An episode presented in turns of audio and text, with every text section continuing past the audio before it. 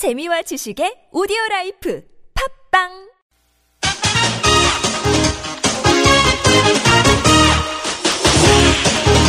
열린 아침 김만음입니다. 삼 부 시작합니다. 열린 인터뷰 시간인데요. 새누리당 당대표 경선에 나선 정병국, 주호영 두 후보가 후보 단일화에 합의했습니다. 친박계 후보들은 반발하고 있는데요. 새누리당 전당대회 대표 후보죠. 이주영 의원 연결되어 있습니다. 안녕하십니까? 네, 안녕하세요. 네. 어제 오후에 정병국, 주호영 두 후보가 후보 단일화에 합의했는데 이른바 네. 비박 단일화 합의 옳지 못하다 이렇게 보고 계시죠? 네네. 예, 제가 일관되게 얘기하고 있는 건데요. 이번 전당대회마저 지난 총선 공천 과정처럼 어, 개파 대결 구도로 만들면 이제 에, 우리 새누리당은 미래가 없다. 어, 지난번에 회초리로 맞았다고 그런다면 이번에 또 그러면 몽둥이 맞고 퇴출당한다. 어, 이런 어, 얘기를 줄곧 해왔는데요. 예. 어, 지금 이제 비박계라는 어, 이런 그 개파 프레임 속에서 어, 계속 이제 단일화, 오로지 승리만을 위한 그런 목적으로 어, 이건 이제 원칙이 아닌 명분이 없는 야합이라고 봐야 되는 것이죠. 예. 그래서 저는 옳지 않다라고 얘기하는 것입니다. 예, 비박계 일부에서는 비박은 개파가 아니라 당내 유일한 개파인 친박을 제외한 나머지 세력이다 이렇게 얘기를 하거든요. 이건 어떻게 보십니까? 예, 예.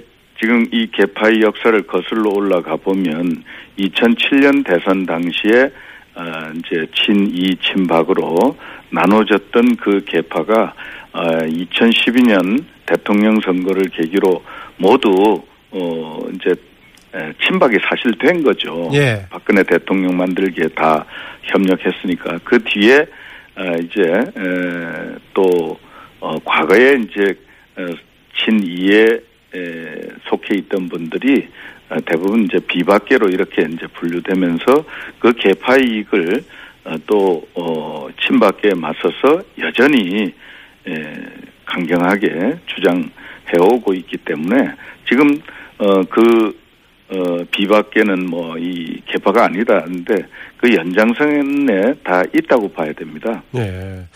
그 김무성 새누리당 전 대표가 비박 단일화의 필요성을 공개적으로 여러 번에 걸쳐서 얘기를 했던 얘기를 해왔던 것 같은데 네네. 김무성 전 대표 이런 행보도 마땅치 않겠습니다.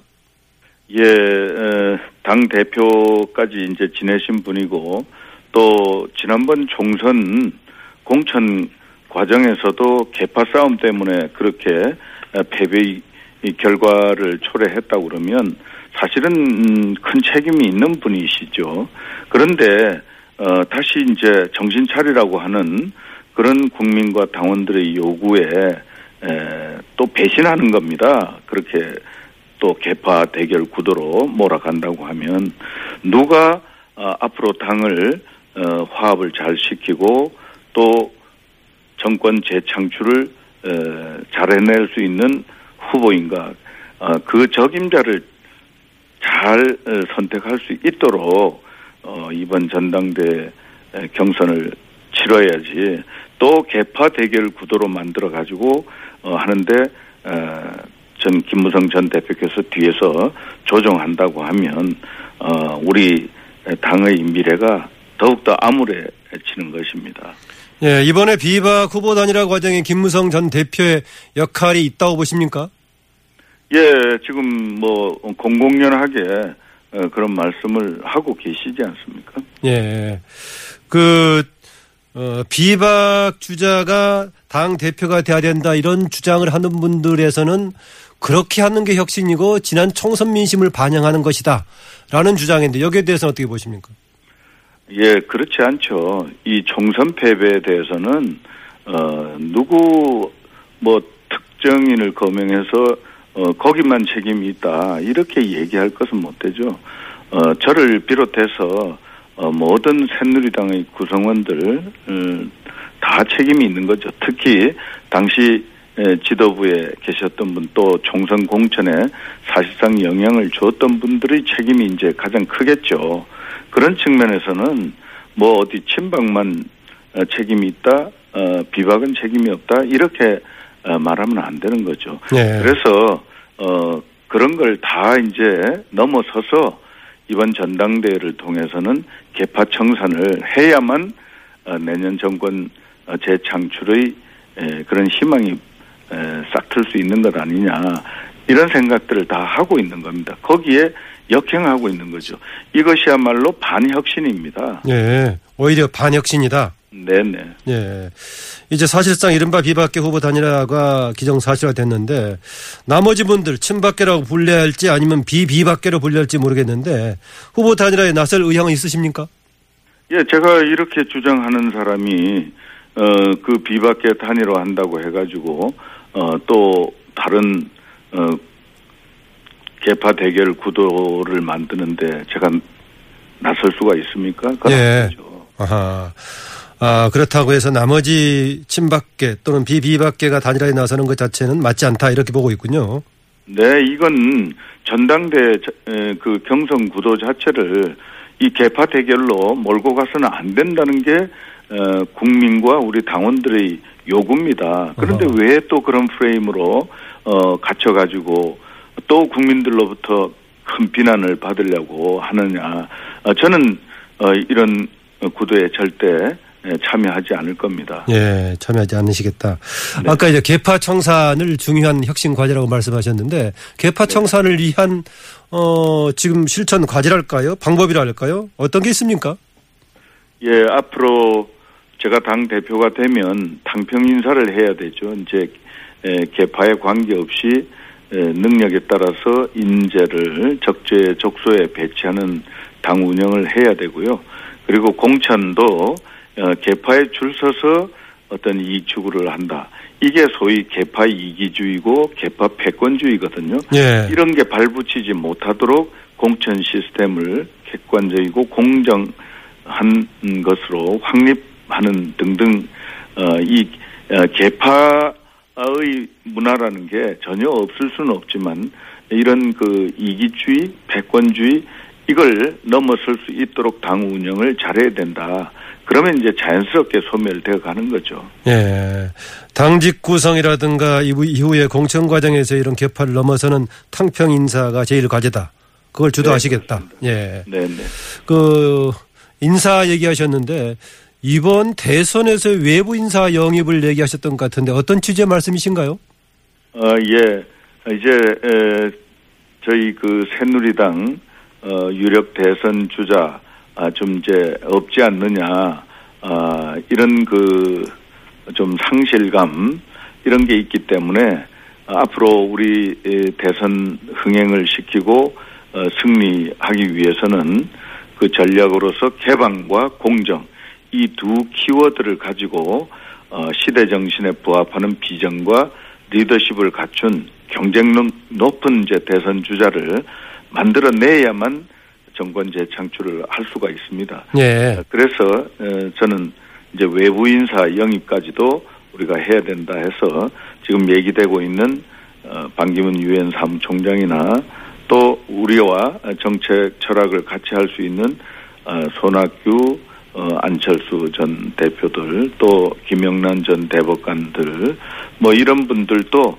우리가 영입 대상에 놓고 어, 대선 주자들을 어, 키워가자, 이런 어, 취지로 말씀드린 것입니다. 아, 예시하는 분들 중에 잠재적인 영입 대상에 손학규 전 대표, 또 안철수 전 대표, 또 김영란 전 대법관 등도 포함되어 있군요. 네네. 어, 그런데 그분들이 호응할까요? 어떻습니까?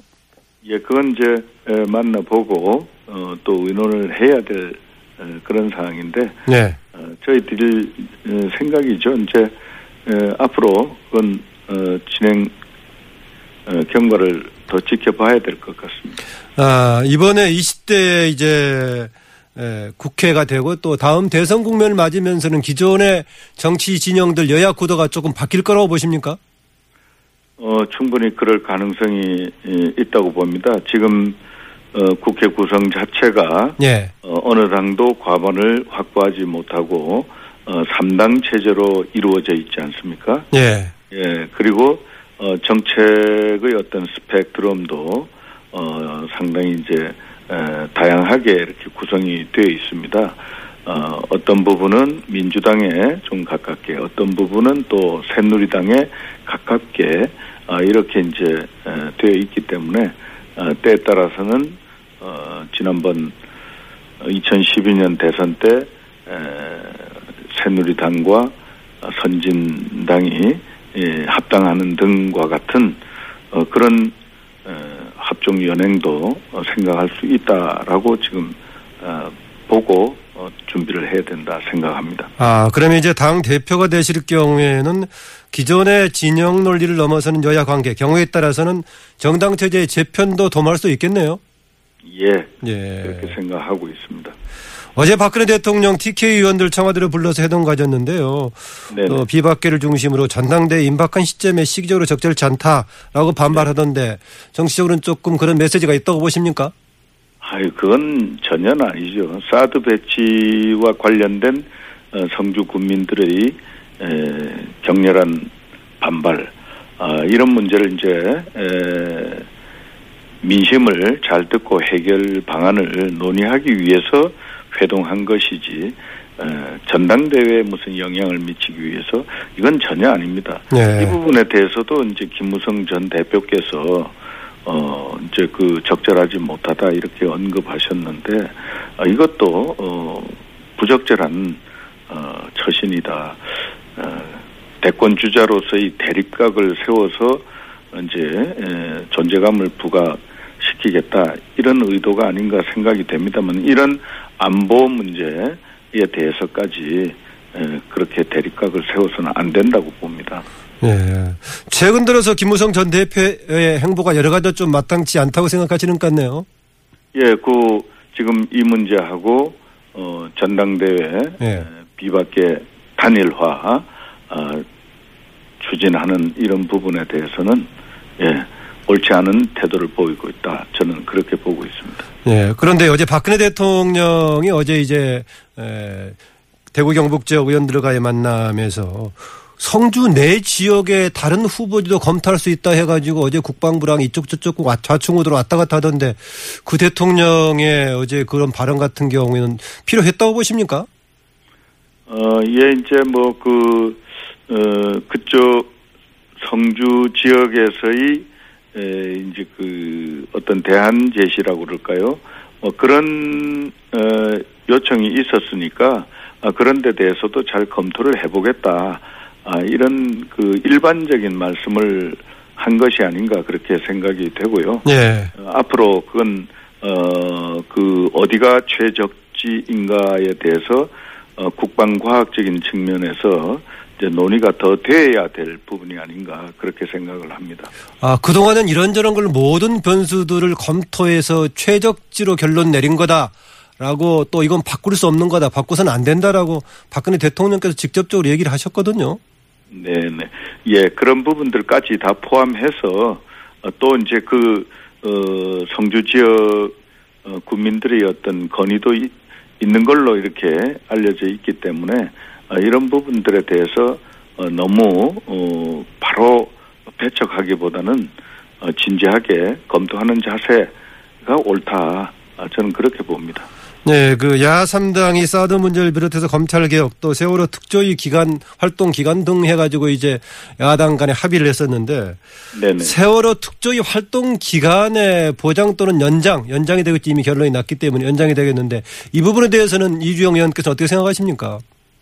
관심이 네, 그, 특히 많은 분야니, 분야니까요. 예, 특별조사위원회는 금년 연말까지 어, 활동할 수 있도록 되어 있습니다. 어, 그 기간 동안에 이제 그 세월호 인양도 될 테고, 어, 하기 때문에 세월호 선체조사 또 가능할 것으로 보여지고요. 어, 금년 연말 가서 또 어, 활동을 더 연장해야 될지 여부를 판단하는 것이 옳다고 봅니다. 아, 현재도 연말까지 활동이 가능하다? 네네, 그렇습니다. 예. 마지막으로요, 그 우병우 민정수석 사태에서 그동안에 반대했던 입장으로 제가 알고 있는데. 네네. 지금 여러 가지 이제 과연 의혹들이 불법으로 터지냐 마냐를 떠나서 우병우 민정수석이 그대로 있는데 국민들이 그 자리에 대해서 신뢰를 하겠습니까? 이것은 좀 정무적인 판단이 요구되는 부분 아닙니까? 네, 정무적으로는 대통령의 부담을 준다는 판단이 서면 어, 자신이 거취를 정하는 것이 옳다고 봅니다.